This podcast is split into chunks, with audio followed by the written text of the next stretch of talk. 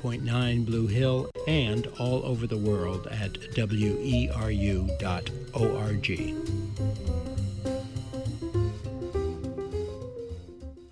WERU Community Radio has a long history of award winning public affairs programming. We have been recognized for excellence and impact by the Maine Lesbian Gay Political Alliance, Maine People's Alliance, Maine Initiatives, the Sierra Club of Maine, the Maine Association of Broadcasters, and the National Federation of Community Broadcasters. Our public affairs volunteers and staff take the mission of informing and educating the community very seriously, and we ask that you do the same. Become a WERU member and support our voice of many voices. Please donate online at weru.org or on our new mobile app or simply call during weekday business hours at 207 469 6600. Thank you. And the time is just about 4 o'clock. Stay tuned for Common Ground.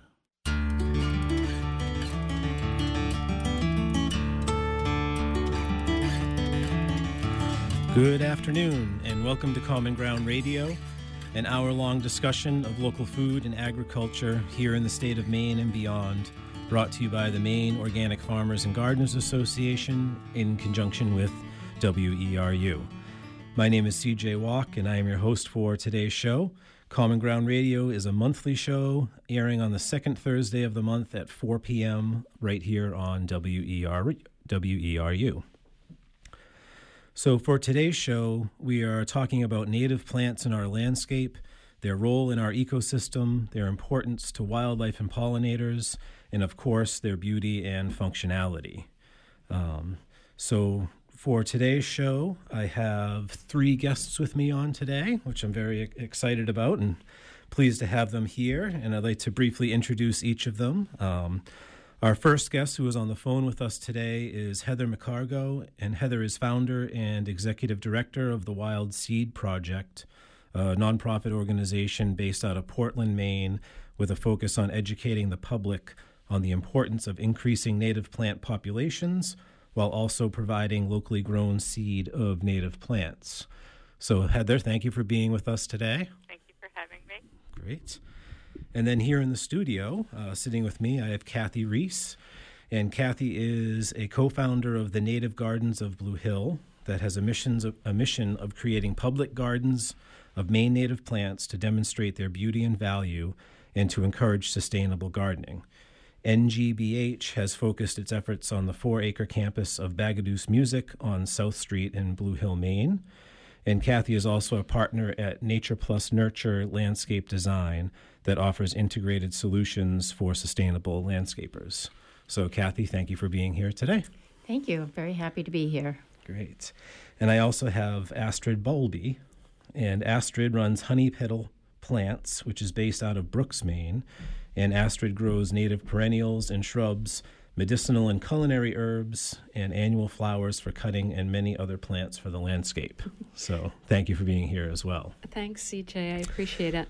Um, so I do want to let listeners know that we are, uh, because we have phone lines tied up with the guest, we will not be able to take any calls or comments during today's show. So I apologize for that. Um, but moving forward, I think I'd like to just kind of circle back around to each of our guests to give them a few minutes to speak a little bit more about the work that they do. And um, Heather, if you would like to uh, go first, that would be great. Okay, great. Thank you. So, Wild Seed Project is a young Maine based nonprofit um, dedicated to teaching people about the importance and beauty of native plants. And central to our work is creating a grassroots movement of people sowing the native seed. Most people don't realize how the nursery industry in the last 30, 40 years has really shifted to cloning plants and you know mostly domesticated forms. And with our native plants, it's really important that we keep the genetic diversity inherent in wild plants out there. So I've been doing this kind of work my whole adult life, starting with studying plant ecology in college and working in the field of native plant conservation and horticulture since then, all since the 80s. And I'm really excited to share with people today. Great, great. All right, Heather, I'm going to ask if you just could just speak up into the telephone Oh, a yeah, little bit sorry. more when you when you come back around. It'd be um, easier or more balanced levels for all of us, I guess. Um, I think we'll just start here on my left. If uh, Cathy, if you'd like to give a little bit more about the work you do. Okay, well, um, I've been in Maine for about 24 years, and um, the beauty of the Maine landscape is really one of the reasons I think that I'm here. Um, I've done work as a, a botanist, an ecologist, and I've worked a lot as a gardener in the Blue Hill area. And um, as CJ mentioned, I'm one of the co founders of the Native Gardens of Blue Hill, and that's keeping me pretty busy. Um, with that project. It's an all volunteer project, which pretty much got started because, well, for many reasons. Uh, but as a gardener, we realized that it was very difficult to obtain native plants when uh, when we wanted to find them, and we were also discouraged by the fact that there are a lot of pesticides in a lot of the plants you buy at the nursery or at you know big box stores or wherever you might get them. And specifically people buying plants for pollinators were actually getting plants that contain neonicotinoids and other things which were damaging to pollinators. So part of our mission is really to try to support a, um, sort of the slow plant movement where we can have local growers growing plants um, our neighbors and whatnot uh, without these kinds of pesticides, and then they would also be available to everybody who wanted them. Mm-hmm. Okay, great, thank you. And Astrid, a little more on your on your end. Sure thing. So I was born and raised in Maine, and then I lived out of state in Philadelphia for about 25 years. And a few years ago, my husband and I moved back to the mid coast area. When I lived in Philly, I worked at a nursery in one of the first urban demonstration farms in the United States called Greensgrow. And while I was there, I developed um, the perennial and shrub side of the nursery uh, in conjunction with a few other people. It was a great time to be there, and our goal was to have a local nursery right inside Philadelphia that people could get to without a car, where they could buy really good perennials and shrubs and also get a lot of good information. So, not only uh, vegetable starts and herbs and things like that, but things that they could grow in containers outside of their house that would help pollinators. So, we would talk about pollinator corridors and how, if each person puts uh, I don't know, anise hyssop in front of their house um, uh, down a block, you know, they create a, pollin- a pollinator corridor. Um, so that work in conjunction with being an avid gardener for 30 years and having containers of shrubs and perennials outside my house in Philly, like 30 or 40 containers. Um, when I came up here, I decided I wanted to do something. Uh, I, I love growing plants and learning about them. So I started a seasonal plant nursery. Mm-hmm. And this is my second year in business, and I grow my plants in Brooks, and I start from seed.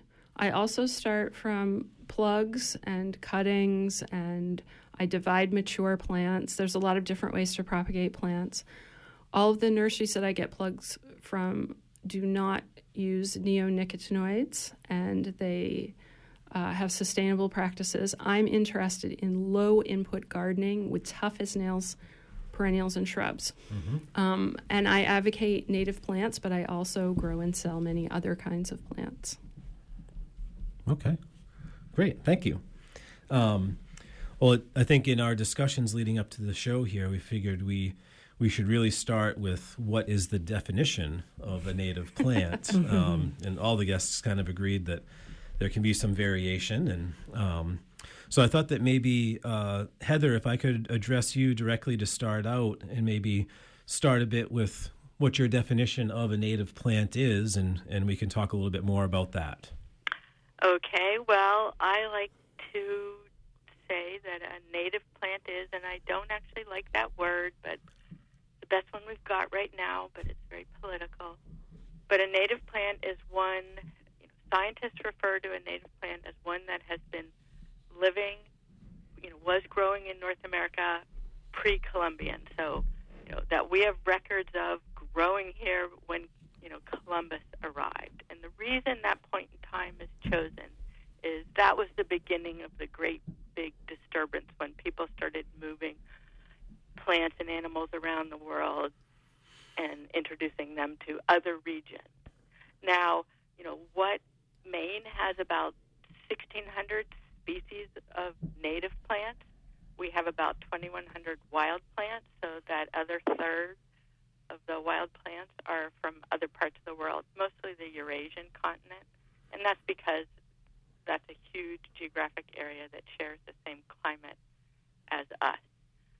You know, but our the plants that were here pre-Columbian, they, you know, most of our native species have been around for millions of years.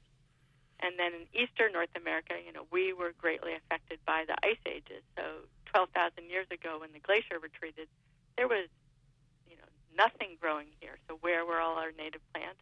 Well, they were growing down um, in the Gulf of Mexico or on off the coastal plain, areas that are now submerged, and in some southern mountain refuges. So you know, our plants have migrated back and forth many times. You know, there have been probably six ice ages in the last two and a half million years.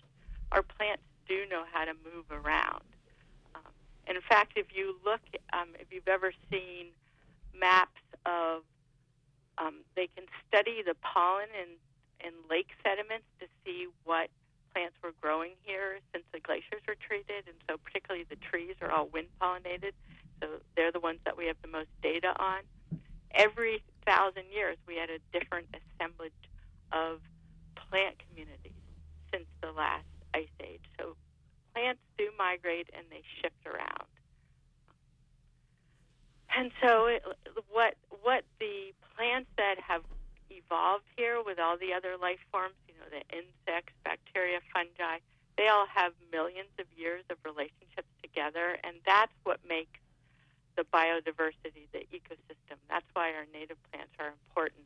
When you bring a plant from another part of the world, it doesn't come with its, you know, the insects, the bacteria, the fungi that both, you know, may keep it check and balance and live off of it. So take a Norway maple tree in Europe hosts, you know, hundreds of different species of other creatures. Here in North America, it doesn't host any versus one of our native um, maple trees. So, to when you don't have the native vegetation, the food webs unravel, and that's the you know, basis of biodiversity. So, sorry, that's kind of long-winded. well, that's. That, that's some great information. Um, so when you look out at the landscape in Maine, about a, a third of the wild plants are not part of our original flora. They're, they've all come over here in the last 500 years. And of those, that, you know, third of the 2,100 wild species, about 10% of them are what are called invasive species. And what makes them unusual, because they don't have the other things that live off them, their pests and diseases from their homeland, you know, they escape that when they get moved here. Some plants, and it's true of animals too, can have exploding populations. Okay, all right. Um, I think we'll get might talk a little bit more about the invasive side of things as well. Um, but I wanted to look over to uh, to Cathy and and get back just to the piece of the the definition and see if there's some some variation among our guests or. Right. Well, um, yes, I agree with a lot of what Heather said, and um, it, yeah, it's all those are the facts.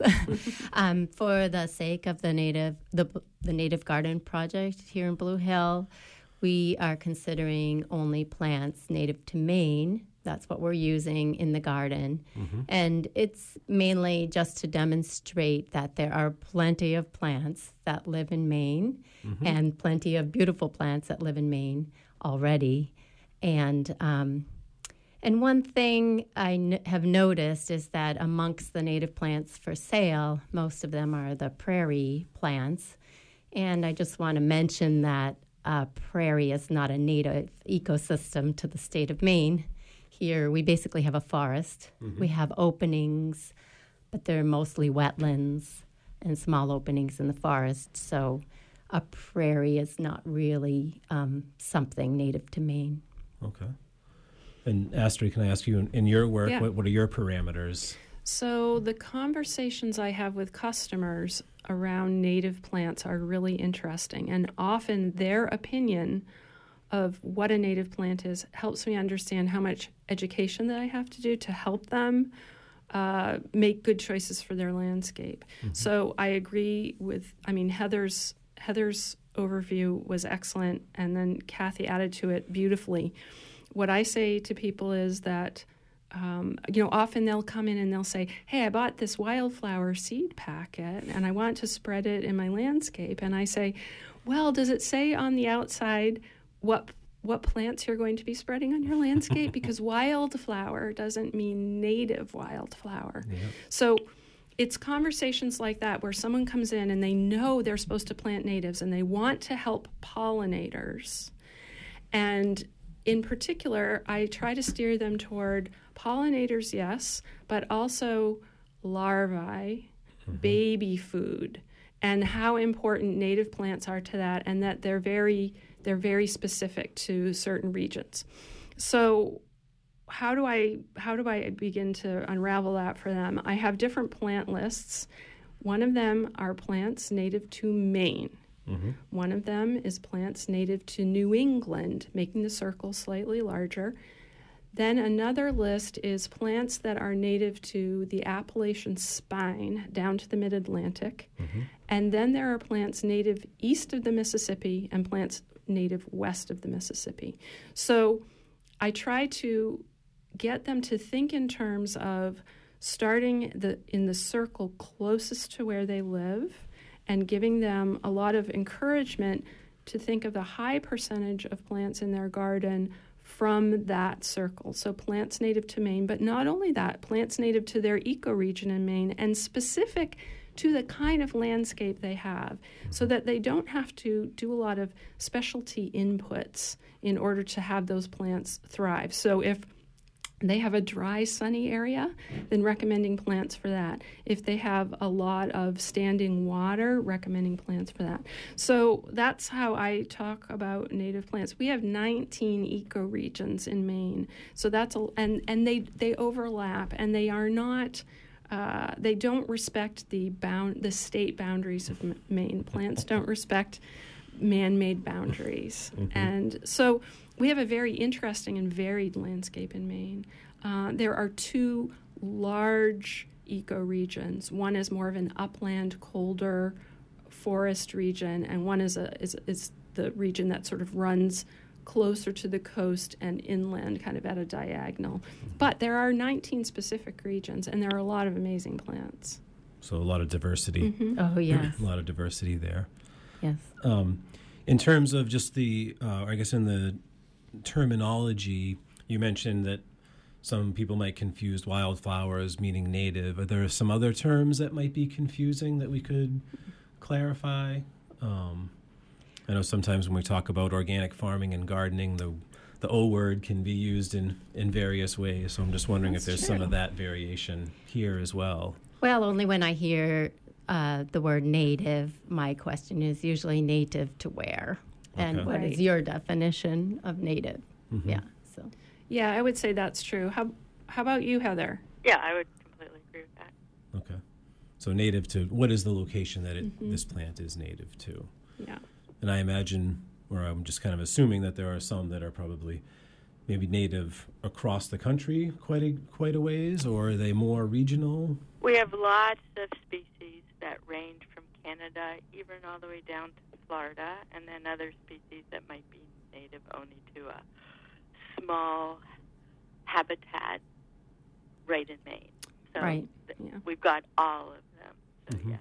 And a And lot. probably the wide ranging ones, you know, they're the ones that migrated faster. Mm-hmm. Yeah. Okay. Okay. Yep, and it pretty much goes all the way to the Mississippi. Uh, we have a lot of plants in common with um, the Midwest.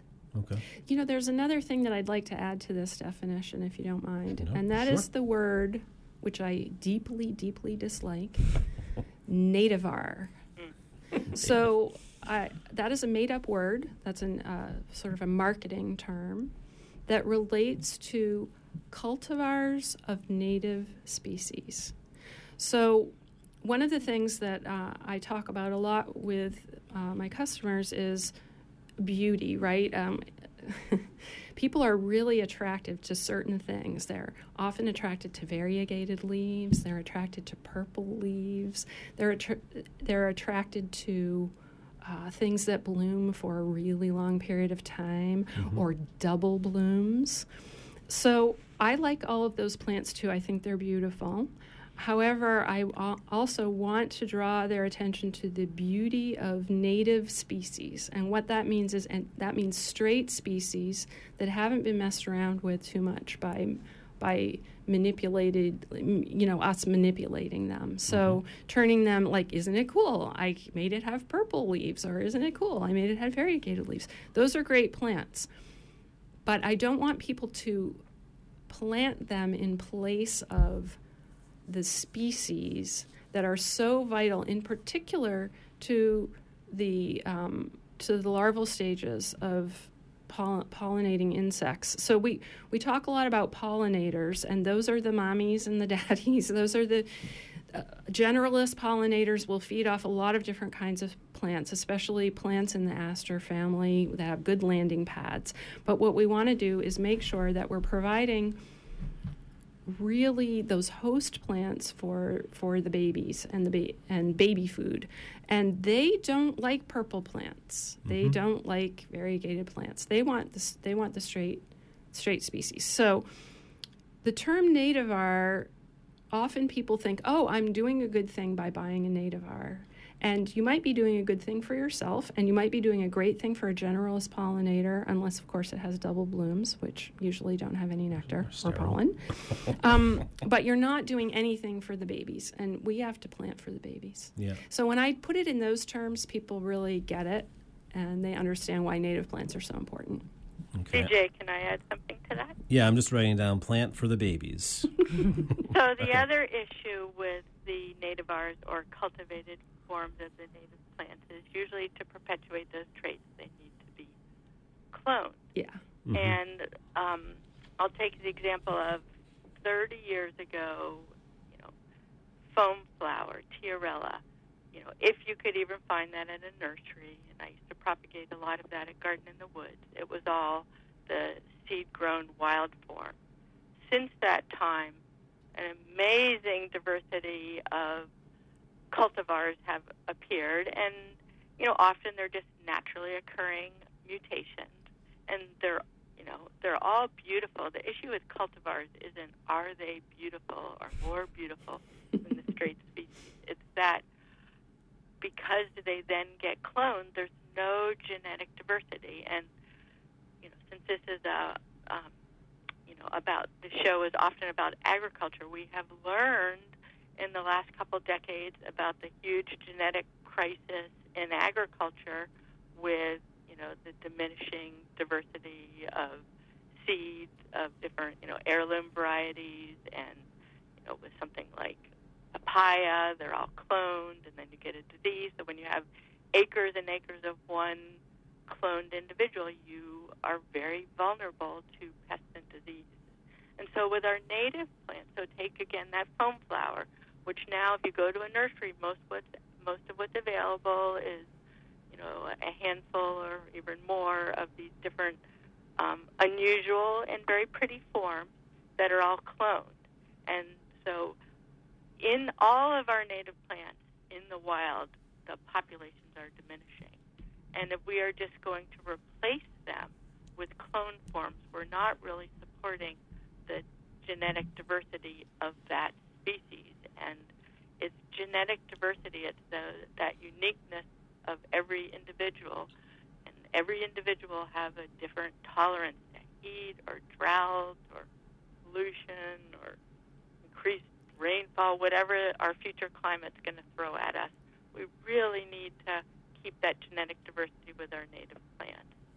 Um, and that's a big part of, you know, it's why a lot of the work of Wild Seed Project is offering seeds of the wild type native plants and encouraging more people to plant from seed, and that is not just tossing the seeds out in the landscape, but actually sowing them in you know a little in pots or in a growing bed, so that you get most of the seed recruit. Because when you we get this a lot where people want to just toss uh, the seeds out in the landscape, and what most people don't realize is the life of a seed is very precarious.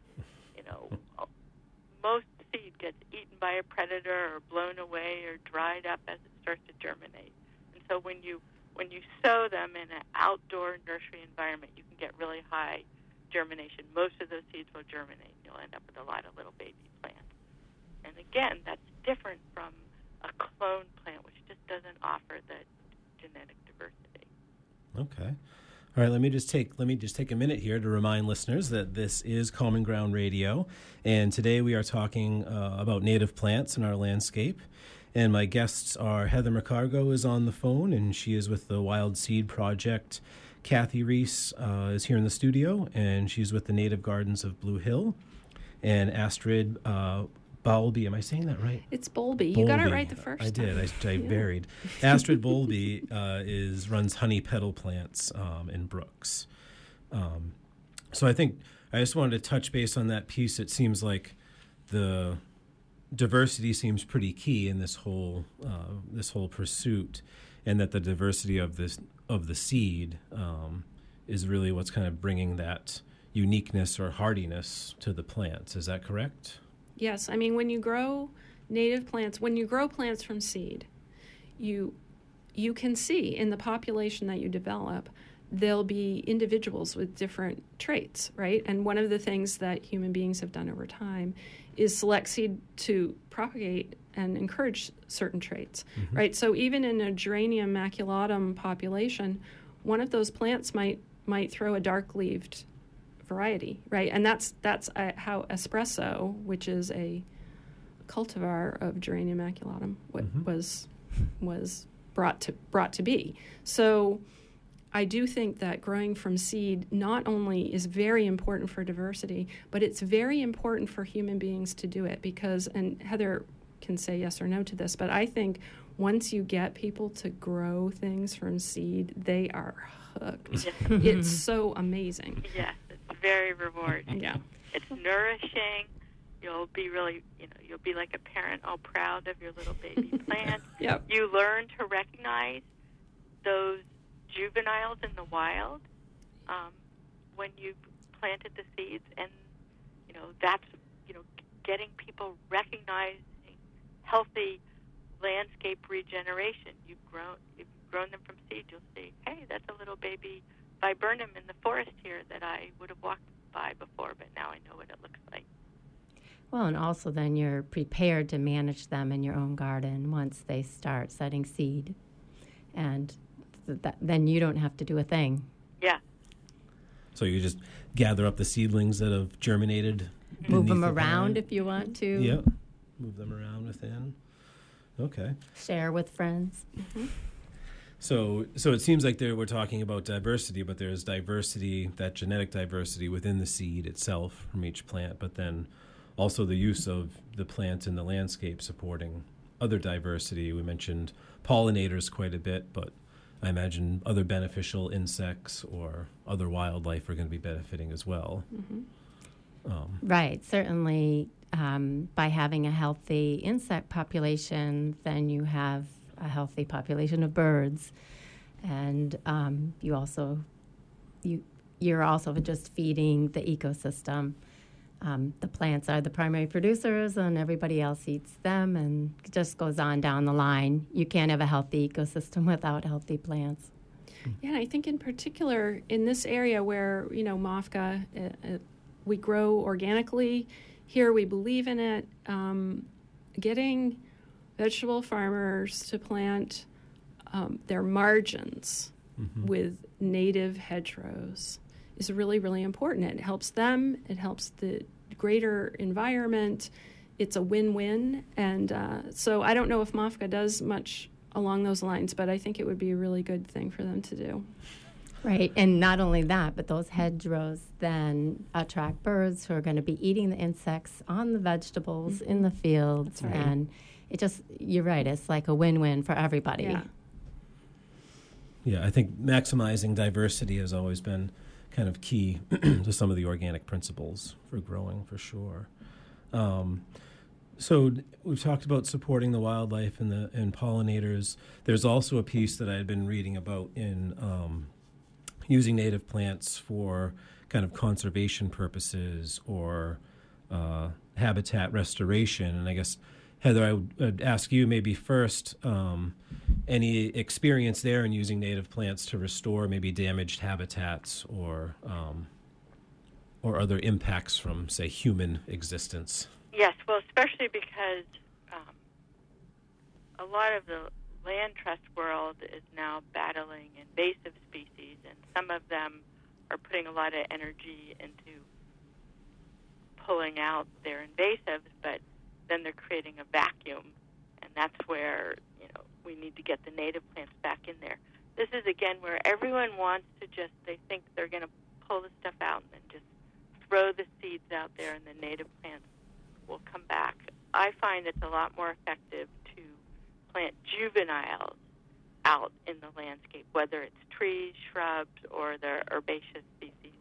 You know, you know, youth are quicker in adapting, and so one-year-old seedlings and planting them at the right time of year, which is early spring, as soon as the ground thaws into May, and then in the fall are the best times to do that. And this is often counter to what um, you know, a lot of people, you know, end up doing a planting project in the middle of the summer, and it's just not an effective time to establish plants, and then they fail. I if I answered your question, yeah, but, it's, uh, but really, you know, sometimes they're called plugs. Um, sometimes they're bare root young plants.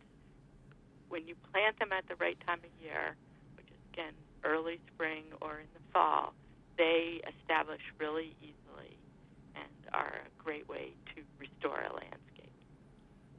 Okay, and Cathy, I wanted to ask you about some of the work in Blue Hill at the Bagaduce Music. Is it a lending library there, or it's a music music li- library? lending right? library? Yeah. Yes. Okay. um, well, we're we do have some damaged habitats there, and I guess that's really one of the reasons that site was so attractive to us.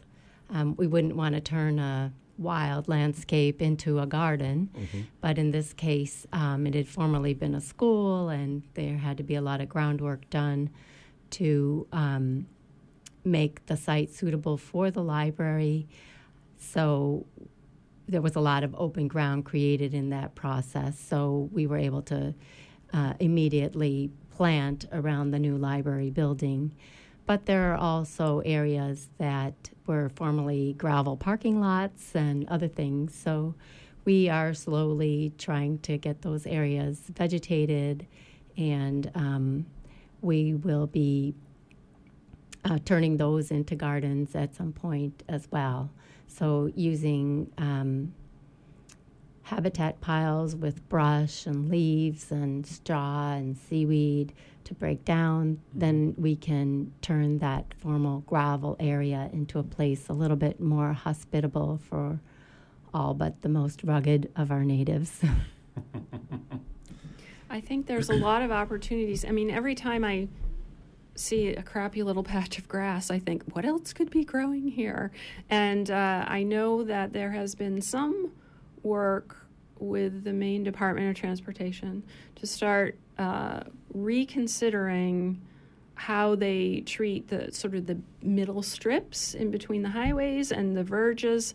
Uh, Heather, have you done any work with them? Yes, we received a grant from them a couple years ago yeah. and created a manual. You can download it on the Wild Seed Project website. You can also get it at the Maine Government Publications website. And we covered about 70 species, some grasses, some um, flowering forbs, and shrubs and sort of the methods to keep you know them in the landscape. And the biggest message was changing their mowing regime. Yeah. You know, mid-season mowing is the equivalent of clear a clear cut to all those open area habitats.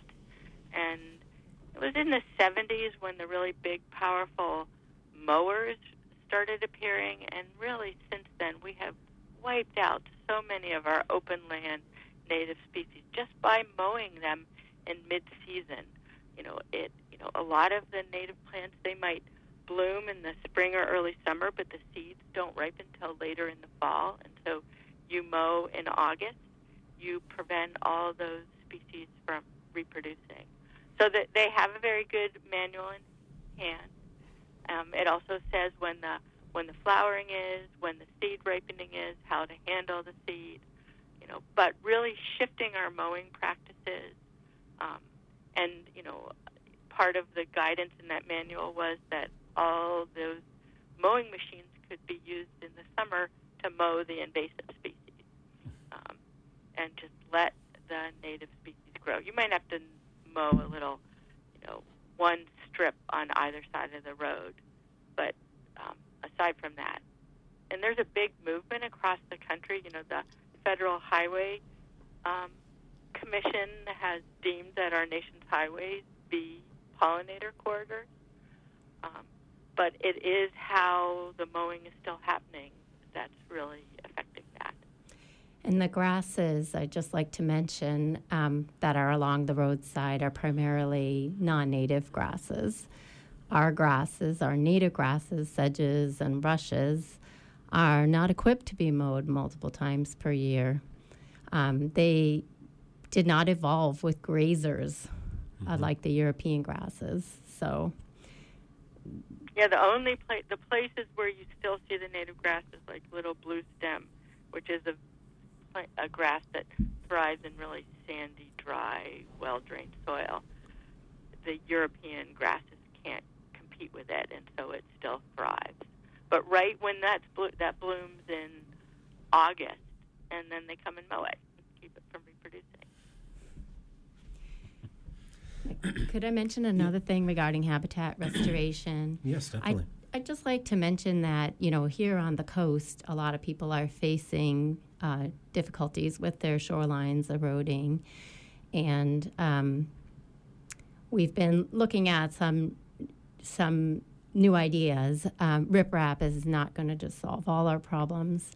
And um, by creating a more sustainable waterfront, we can also uh, make it a little stronger by using a living a living landscape on the, on the waterfront. So um, using wattles and other methods to get plants, shrubs, native shrubs, salt tolerant shrubs, and forbs established is going to make a more resilient um, shoreline. Mm-hmm.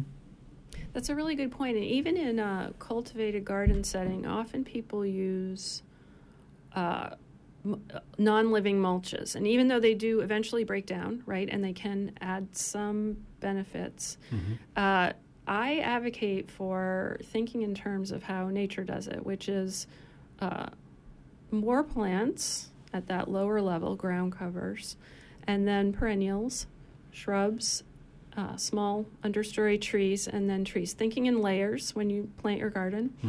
It saves you a lot of time. It's more beneficial for everybody else. For everybody, uh, you get more plants. I, I hear people say, "Oh, I don't have any room for more plants," and I, I they're always wrong. There's always room for more plants.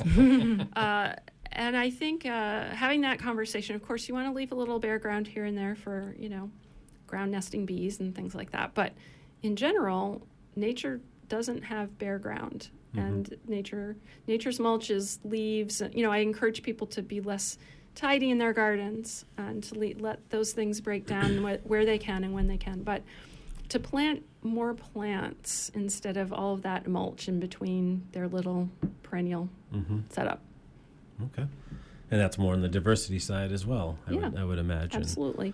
Um, so there also seems like with native plants, there's also they're going to be hardy to our area.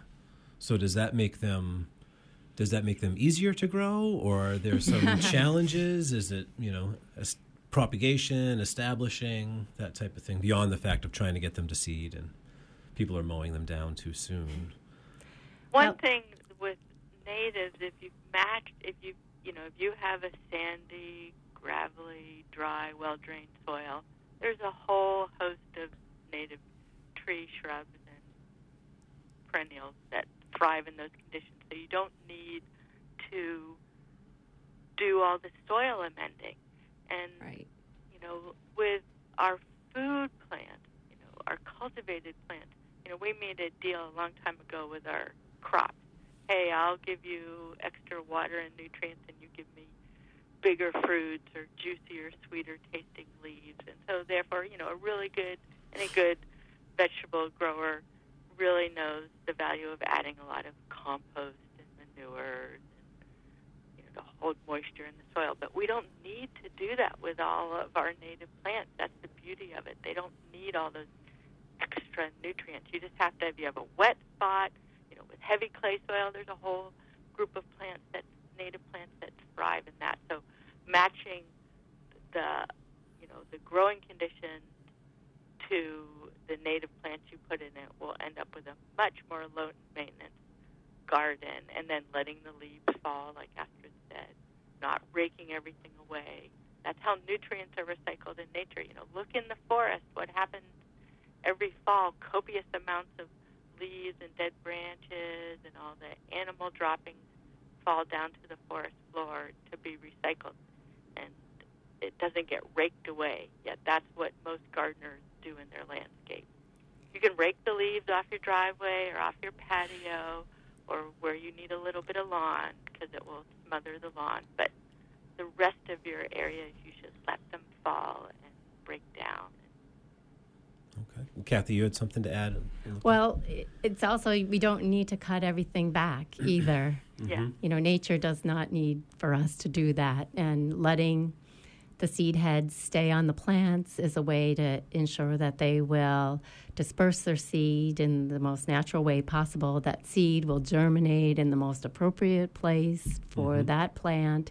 It's actually, um, from that sto- standpoint, it's quite a bit easier. But let's hear from Astrid about actually growing these plants. Well, there's one thing that I wanted to add to that is that um, you know we live we live in a landscape that is essentially in the winter a kind of high contrast black and white, you know, snow and branches. And to add to that, to leave standing seed heads is just stunning. It can be mm-hmm. stunning. And it gives us as gardeners, when we can't get out there and do much, this opportunity to observe what these plants look like in their senescence and in their, you know, how they behave in the winter. And um, it also provides uh, wintering over habitat for many species. Uh, so, hollow stems, in particular, are a place where some insects winter over, and so mm-hmm. leaving those those stems standing is is a great thing to do. You know, growing plants is an amazing process, and there are so many that are very amenable to just coming from seed almost no matter what and we do have native plants that are are like that. And uh, then some are a little bit trickier. And so winter sowing and uh, sowing fresh seed giving it a warm moist environment for four weeks and then having it be cold over the winter. So sowing outside in into trays is the way to do it. And the wild seed project uh, website has incredible detailed mm-hmm. uh, you know, information about doing that. Um, I try to grow a lot of different things from seed. And some of them, you know, if you think about it, some things are, they need kind of a little bit of a rough treatment before they'll wake up, in particular, certain perennials. And part of that is because they've either developed uh, so that they have to go even through an, an animal's digestive system mm-hmm. to to be softened up enough to want to germinate, or they're used to being washed down a gully or frozen in water for months on end. And so when we start to try to think about how we're going to germinate things, there's a lot of fun little tricks you can do. Like you can actually sow seeds into an ice cube tray and then in three months take those out of your freezer and set them in like on top of a warm piece of soil in a little pot. Mm-hmm. and you know there are a lot of ways that we can trick trick them into behaving the way they behave in nature. Mm-hmm. but that's all i'm going to say about that is people should give it a try. Yeah. And heather on your website for the wild seed project it sounds like there's there's lots of resources around some of the the germination pieces. Yes we have our website is like a book. It's got so much information. There's different blogs on different aspects of growing native plants, either from seed or um, landscaping with them. The seed sale page, you can go through and look at the different species and read about where they grow in the wild, how they their native range, how, what kind of habitat they're from, how they do in the garden, what other plants they grow nicely with, and when to sow the seeds, and then some nice, really nice graphics also to show people how to sow the seeds. Because yes, it's it's fun, and we need lots of people making more of these plants. While I want lots of nurseries offering native plants, we have a big problem out there. We have a lot of restoration we need to do, and um, sowing seeds is a is a way economical way to produce a lot of plants. Yeah. Right. And then you can plant a population in your garden. Mm-hmm. You cannot plant one plant, but you can plant a whole bunch of aster and be covered with butterflies and bees.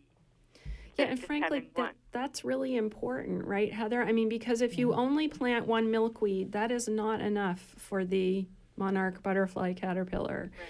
And also, the way that pollinators feed is they want a big block of plants. Mm-hmm. Uh, and so, thinking in t- terms of these larger numbers, planting, planting, sowing seed is the way to go. And you can have a nice, big, beautiful, blooming swathe of milkweed or of, of whatever you, you're planting. Mm-hmm. Now, one thing that many people don't know is that most of our native, you know, flower, perennial flowers are perennial, they're not annual, so most of them won't bloom the first year from right. seed.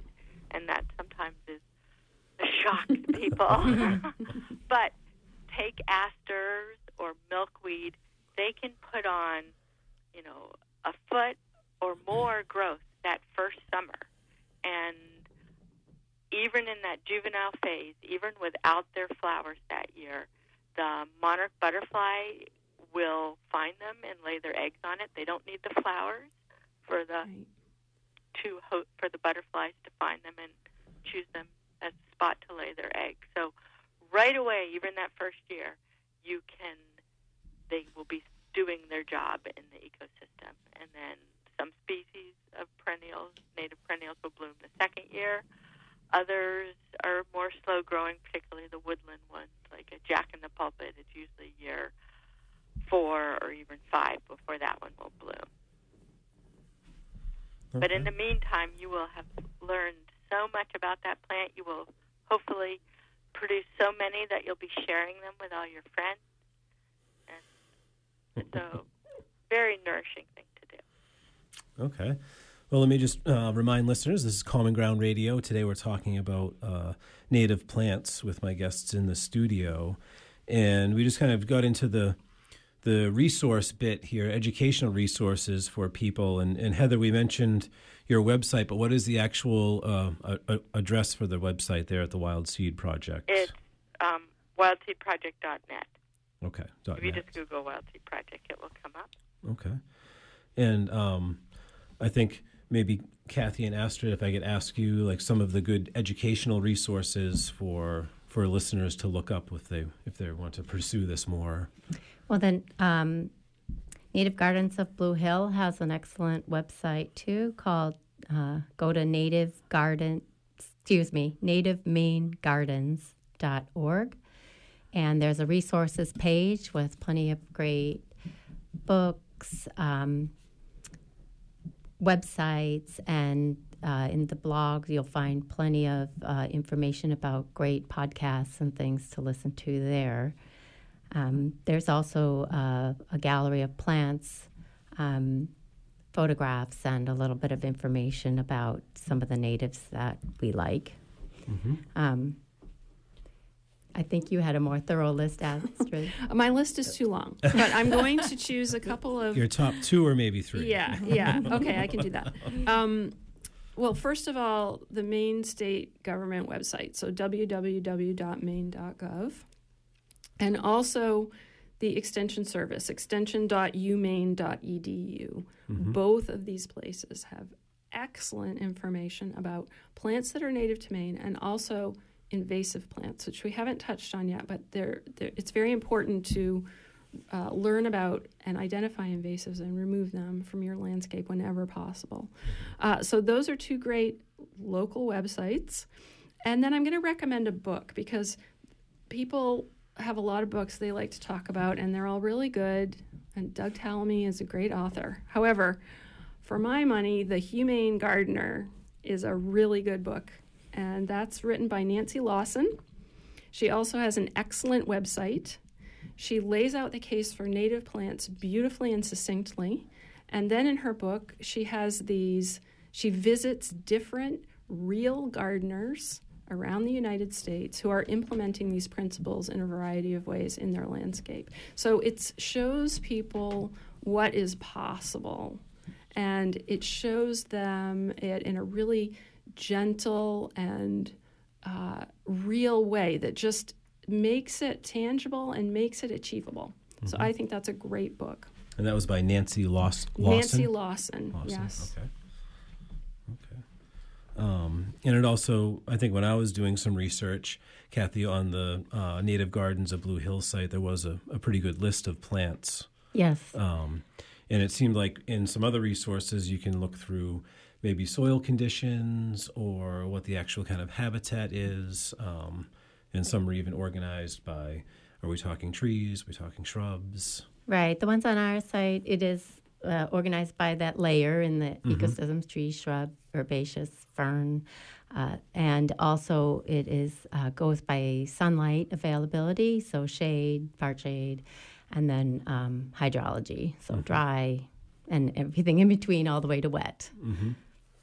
Um, and then, so I think within that educational piece, um, as well as trying to acquire seed or plants, are there limited sources? Um, I know some of you are growing them, obviously, but is it a is it a real challenge to kind of find the true native species compared to maybe the the native var we mentioned? Um, Well, I mean, I'd say the Wild Seed Project is, of course, filling an incredible niche that way. And I think growing every year, right, Heather? Yeah. Growing, just continuing to add more and more different kinds of plants and more and more participants in that project. Um, there are other ways to, first of all, there are some great local nurseries. And some of them are by appointment only, or they carry their plants in different places around the area. So, Rebel Hill Farm is a wonderful, long-standing, 25-year old uh, organic uh, nursery that grows many, many native plants. And uh, the, I know they sell their plants at the Knox and Lincoln County Soil and Water Conservation Plant Sale, and they also have them outside of the Belfast Co-op in the summer. And I think they have them around other places too. And you can contact them. They don't have a um, you, you know you can't just drive up whenever you feel like it but if you get in touch with uh, peter and Ju- julie they're they're wonderful people so five star nursery and orchard which is in um, Brooklin they grow uh, heritage fruit trees but they have started growing native plants. So they have a website and they're they you can go to their place. They have a i think I think I'm not sure they're there all the time, but they are definitely selling native plants. Uh, Crystal Lake Farm and Nursery, which is in Washington, Maine, they have a lot of native plants available. Fernwood Nursery, uh, they're in uh, Montville. Carol's Collectibles, which is in Swanville, they both of those nurseries are specialty nurseries that also have a lot of native plants and a lot of knowledge. And then of course me, Honey Petal Plants, and I'm outside the United Farmers Market from May to October. Okay. So I run the nursery 3 days a week on the outside of the market. And then you can always reach me by phone or on Facebook or Instagram. And are there maybe within um, the government website, or there like a resource that someone could find and kind of see online that would list native plants? I know sometimes you can find pick your own apples or pick your own strawberries. Ah. Can you find? I think we'll add that page native to our website. I mean, Um, that might be an appropriate place to uh, to at least list all of the native plant nurseries in Maine. I mean, it should be done somewhere. I've never seen a list. Just some of that. I've the put some accessibility. on the Wild Seed Project website, not just in Maine, also because we have membership that goes down into Vermont and New Hampshire and Massachusetts. But we have under resources Okay. some too, and there's so many ones starting up. Um, there's also some native plant sales, like Cathy does a great one at the Native Gardens of Blue Hill. There's one at Audubon and Falmouth, the Wells Reserve, the Knox County. So Yeah, also Waldo County d- is doing one, um, and I am selling plants at that one. That's uh, you can go to their website, but that's April 25th this year. Okay. So the Native it- Gardens of Blue Hill is having theirs on May 30th.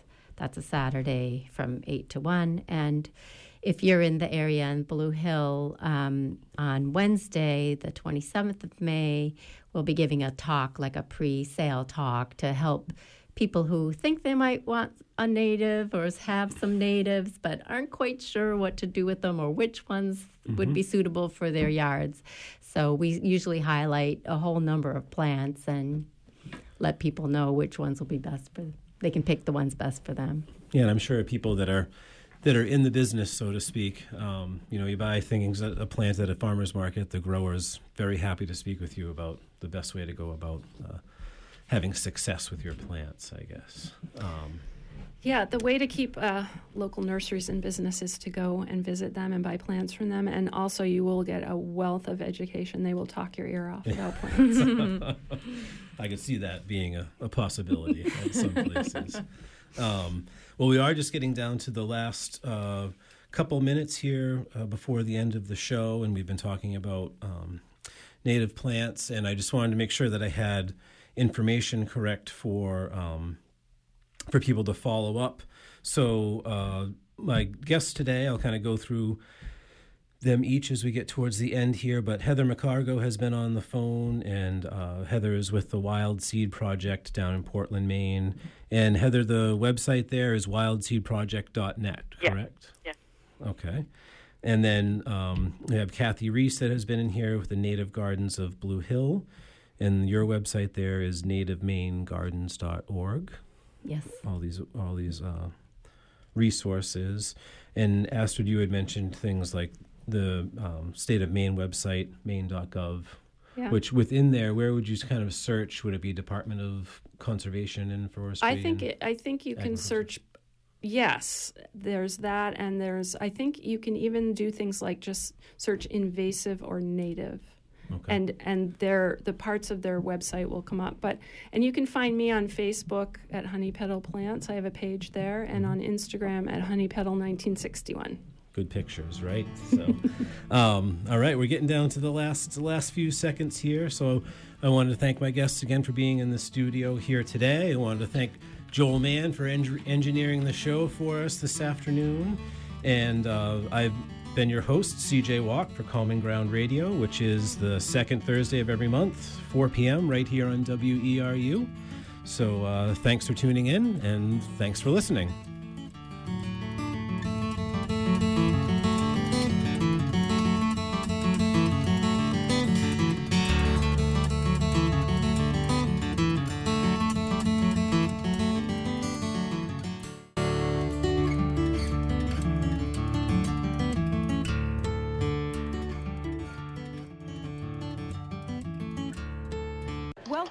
2020 Talks, where we track the 2020 election process.